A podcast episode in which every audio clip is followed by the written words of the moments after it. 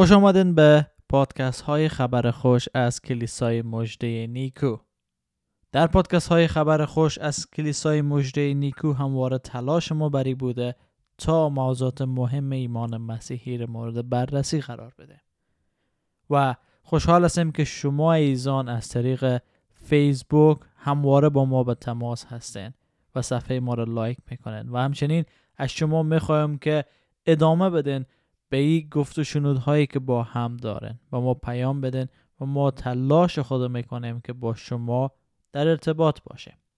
همچنین شما میتونین از طریق واتساپ، سیگنال و تلگرام به شماره تماس ما تماس بگیرین و پیام های خود در اونجا بمانن و ما در اسرع وقت حتما به سوال های شما پاسخ میده.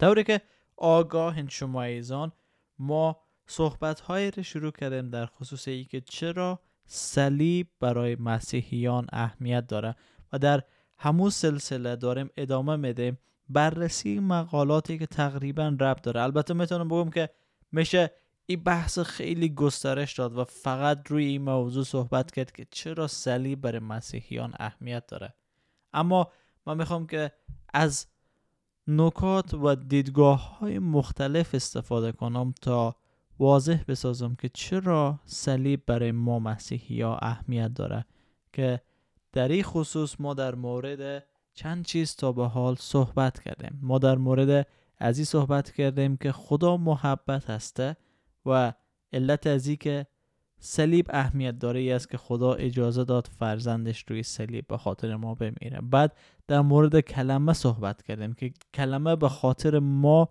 جسم گردید و کلمه خدا هسته و یوحنا خودش برای اولین بار کلمه خطاب کرد خدا را.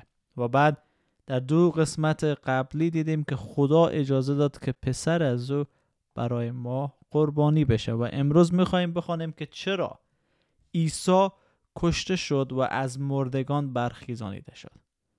و همچنین در هفته های بعد ما این چیز ادامه بدیم، اما میخواییم ببینیم که واقعا چرا عیسی کشته شد و از مردگان برخیزانیده شد و این ربط داره به اهمیت صلیب. و بعد در مورد مرگ عیسی صحبت میکنیم و در مورد رستاخیز از او و در آخر در مورد صلیب باز برمیگردیم و اهمیت صلیب در اونجا کاملا خلاصه میکنیم و امیدوار هستم که شما بتونید این چیزها را به درستی درک کنیم. و امروز تلاش میکنم که خیلی کوتاه و مختصر صحبت کنم. باز هم ما مقاله داریم از جان پایپر که در کانون انجیل به نشر رسیده و ایزان در کانون انجیل به ما اجازه دادن که از مقاله اونها استفاده کنیم و خدا رو شکر میکنیم به خاطر خدمتی که ایزان در کانون انجیل دارن. در مقاله امروز جان پایپر از رومیان فصل 4 آیه 22 تا 25 استفاده میکنه. البته موعظه است که خود جان پایپر داره ولی ایزان او را به شکل مقاله در کانون انجیل گذاشتن. در رومیان فصل 4 آیه 22 تا 25 میخوانه: به این دلیل است که ایمان ابراهیم به عنوان نیکی مطلق محسوب شد. کلمات محسوب شد تنها به خاطر او نوشته نشد، بلکه همچنین برای ما نوشته شد که باید کاملا نیک شمرده شویم. ما به خدای ایمان داریم که خداوند ما عیسی را پس از مرگ زنده ساخت. او به خاطر گناهان ما تسلیم مرگ گردید و زنده شد تا ما در پیشگاه خدا کاملا نیک محسوب شویم. عادل شمردگی بحثی است که برای پولس در رومیان اهمیت داره، چون ما عادل شمرده شدیم، یعنی ما پاک شدیم، ما عادل هستیم چون خداوند عدالت خود نسبت به ما به کمال رساند و ما عادل شدیم به خاطر ای که عیسی مسیح برای ما جان داد و ما به او ایمان داره.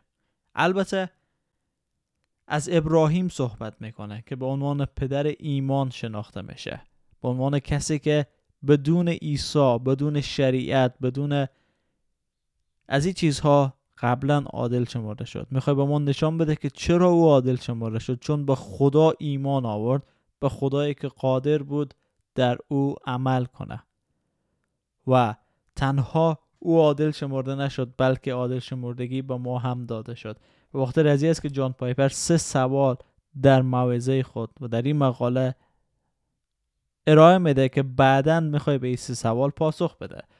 سوال اولی است که چرا هم در مورد ابراهیم و هم در مورد ما ایمانمان برایمان عدالت محسوب می شود. بعد چه نوع ایمانی برای ابراهیم و برای ما عدالت محسوب می شود سوال دوم است. و سوال آخر، آن ایمان چطور به حساب ابراهیم و به حساب ما گذاشته می شود. این 3 سوالی است که جان پایپر مطرح میکنه و البته شرحی هم داده در مورد هر سوال، ولی میخوام که شما ایزان بعداً متن را که دیدین مطالعه کنید. ما میخوایم بریم بگیم که باید به چه کسی یا چه چیزی ایمان بیاریم تا عادل شمرده شه. ما باید به این سوال پاسخ بدیم تا بتانیم به 3 سوال اول جان پایپر پاسخ بدیم که واقعاً باید به چه کسی یا چه چیزی ما ایمان بیاریم که عادل شمرده شه. ما باید به خدا ایمان بیاریم که عادل شمرده شیم. چرا؟ چون خداوند به ما میگه ایمان رابطه تو را با من اصلاح میکنه. و من اعتماد کن، من ایمانت را برایت عدالت به حساب خواهم آورد. و این چیزی است که ما میشنویم، به من اعتماد کن، در من آرام بگیر، به من تکیه کن، روی من حساب کن. این چیزهایی است که ما باید در مورد خدا بدانیم تا ما بتانیم عادل شمرده شیم. چرا؟ چون او کار عادل شمردگی ما را به کمال رساند. من نیستم که بتانم خود عادل بسازم نزد خدا، نه. گناه من بر تضاد هست با نیکویی و عدالت خدا، پس باید عادل شمردگی من از جانب خدا بیاید.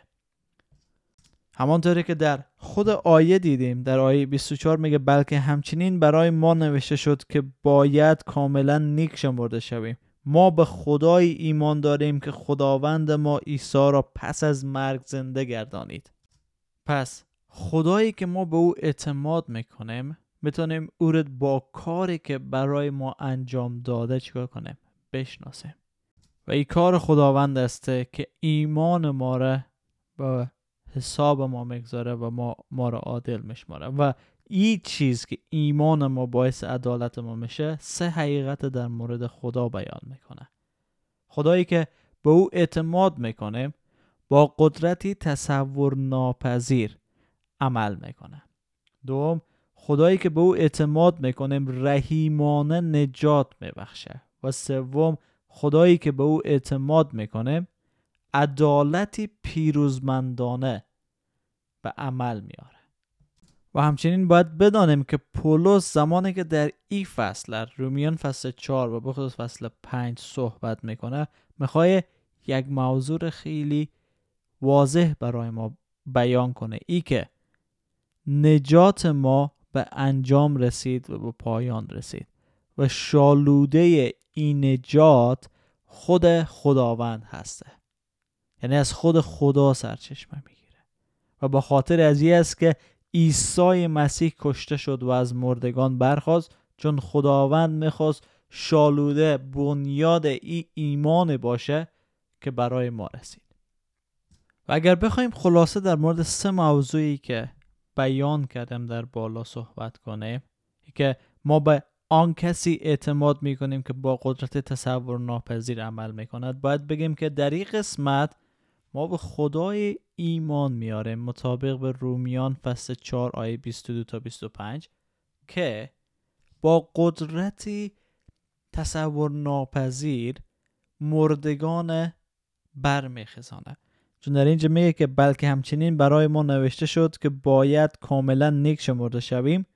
ما به خدای ایمان داریم که خداوند ما عیسی را پس از مرگ زنده گردانید و خداوند مسیح زنده گردانید تا به ما نشان بده که او میخواه ما را همچون یگانه فرزند خود از مردگان برخیزانه. البته عیسی مسیح به خاطر ما گناه شد، او به خاطر ما روی صلیب رفت، ولی خدا اجازه داد که فرزندش به خاطر ما بمیره تا او را از مردگان برخیزانه. و این عمل عادل شمردگی و نجات در یک عمل تصور ناپذیر برای ما بیان کنه و قدرت خدا برای ما آشکار بسازه. و دوم، ما به او کسی ایمان داریم و اعتماد میکنیم که رحیمانه نجات میبخشه. چون شاید وقتی آیه 25 میخوانیم، او به خاطر گناهان ما تسلیم مرگ گردید و زنده شد تا ما در پیشگاه خدا کاملا نیک محسوب شویم، این دیدگاه را به ما بده که خداوند میخواست قدرت خدا برای ما نشان بده. خیر، خداوند نمیخواست که صرفاً قدرت خدا به ما نشان بده، بلکه میخواست کار انجام بده تا باعث عدالت ما بشه و از این خاطر بود که مرگ عیسی مرگ برنامه ریزی شده بود که خداوند اجازه داد فرزند از او بمیره. یعنی چی؟ در این آیه 25 وقت میخوانیم که تسلیم گردید و به سبب گناهان ما تسلیم شد. چه کسی عیسی را تسلیم کرد؟ سربازان بودند که عیسی را تسلیم کردند، پیلاتوس بود، هریدوس بود، یهودیا بودند. کی بود که واقعا عیسی را تسلیم مرگ کرد؟ در هفته گذشته صحبت کردیم، خداوند اجازه داد فرزند خدا که روی صلیب برای ما بمیره. همه دست به دست هم دادن، اما نقشه اساسی از خداوند بود. چون ما نمیتونستیم به حضور خدا برسیم مگر ای که عیسی برای ما بمیره. او به خاطر گناهان ما روی صلیب رفت. و در هفته گذشته آیات زیادی را بررسی کردیم که نشان میداد خداوند بود که اجازه داد فرزندش تسلیم مرگ بشه، که از اون جمله اعمال فصل 2 آیه 32 هست. در اونجا میگه که خدا بر حسب اراده خود و نسبت به پیشدانی خود او را تسلیم کرد. و همچنین در رومیان 8:3 میخوانیم خدا پسر خود را در شبیه جسم گناه و برای گناه فرستاد و او پسر خود را دریغ نداشت، بلکه او را در راه جمعی ما تسلیم نبود. پس مرگ عیسی مسیح تدبیر خدا بود. خدا مرگ از او را طرح کرد تا توسط مرگ از او ما عادل شمرده شویم. و به این خاطر است که میگه به سبب ما او گناه گشت و فدیه گناه های ما شد. و از این رو است که ما پاک میشیم و ما به این خدا اعتماد میکنیم که رحیمانه نجات برای ما مهیا کرد و اجازه داد فرزندش در جای ما بمیره، چون ما نمیتونستیم جریمه و گناه پرداخت کنیم. و در آخر ما با خدای اعتماد میکنیم که عدالتی پیروزمندانه به عمل آورد. اگر عیسی که گناه در او وجود نداشت به خاطر ما گناه شد، پس مرد، درسته؟ ولی نباید در قبر باقی میماند. اگر او در قبر باقی میماند، به این منظور بود که عدالت خدا کامل نیه، چون عیسی خطایی نکرده بود، عیسی عمل گناه آلودی انجام نداده بود. پس به این منظور مرگ عیسی که برای گناهان ما بود باید صورت می گرفت، اما بعد از مرگ باید رستاخیزی می داشتیم که داریم. خدا رو شکر به خاطر از اینکه یگانه فرزند خدا در قبر باقی نماند تا عدالت خدا به کمال برسه، چون مطابق به عدالت خدا ما امروز عادل شمرده میشیم که ما هم در مرگ باقی نمیمانیم، بلکه ما نسبت به این گناه به زندگی دنیا خواهیم مرد، اما برای مسیح زندگی میکنیم.